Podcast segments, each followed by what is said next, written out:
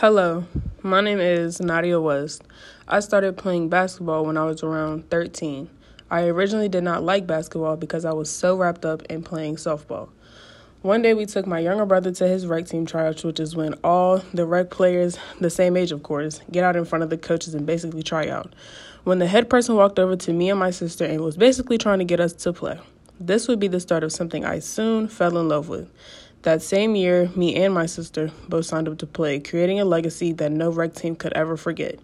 We went on playing for four years, I believe. During those four years, we went undefeated each year as well as winning the championships at the end of the season, every season at that. We were the underdogs at the beginning of our very first season ever playing, but we proved to everyone that you never doubt the underdogs. We left such a huge impact on them that they soon came to shut down the only girls' teams and just combined them with the boys' teams.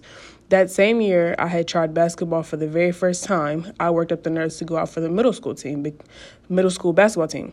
It all played out in the end because I made the team as well as a starting post player. I went on the next year to try out for the junior varsity team as an eighth grader and also made it as well as a starting post player. My ninth grade year is really when things became tense. When I started playing freshman year, the varsity coach had asked me to come play on varsity. At first, I was scared, as all freshmen would be when asked a question with that much importance. Nonetheless, I took the opportunity and played from my ninth grade year to my 12th grade year on the varsity team. My junior year is when I started to get real offers and not just looks. I chose Randolph because they are allowing me to play basketball all while getting my education as well as paying pretty much nothing all at the same time. And to make it even better, I get to be around my family for a couple more years before I'm thrown out into the deep end. Randolph has supported me with a team that is just as close as family. We may not all agree on everything, but one thing we will always agree on is winning no matter the cost.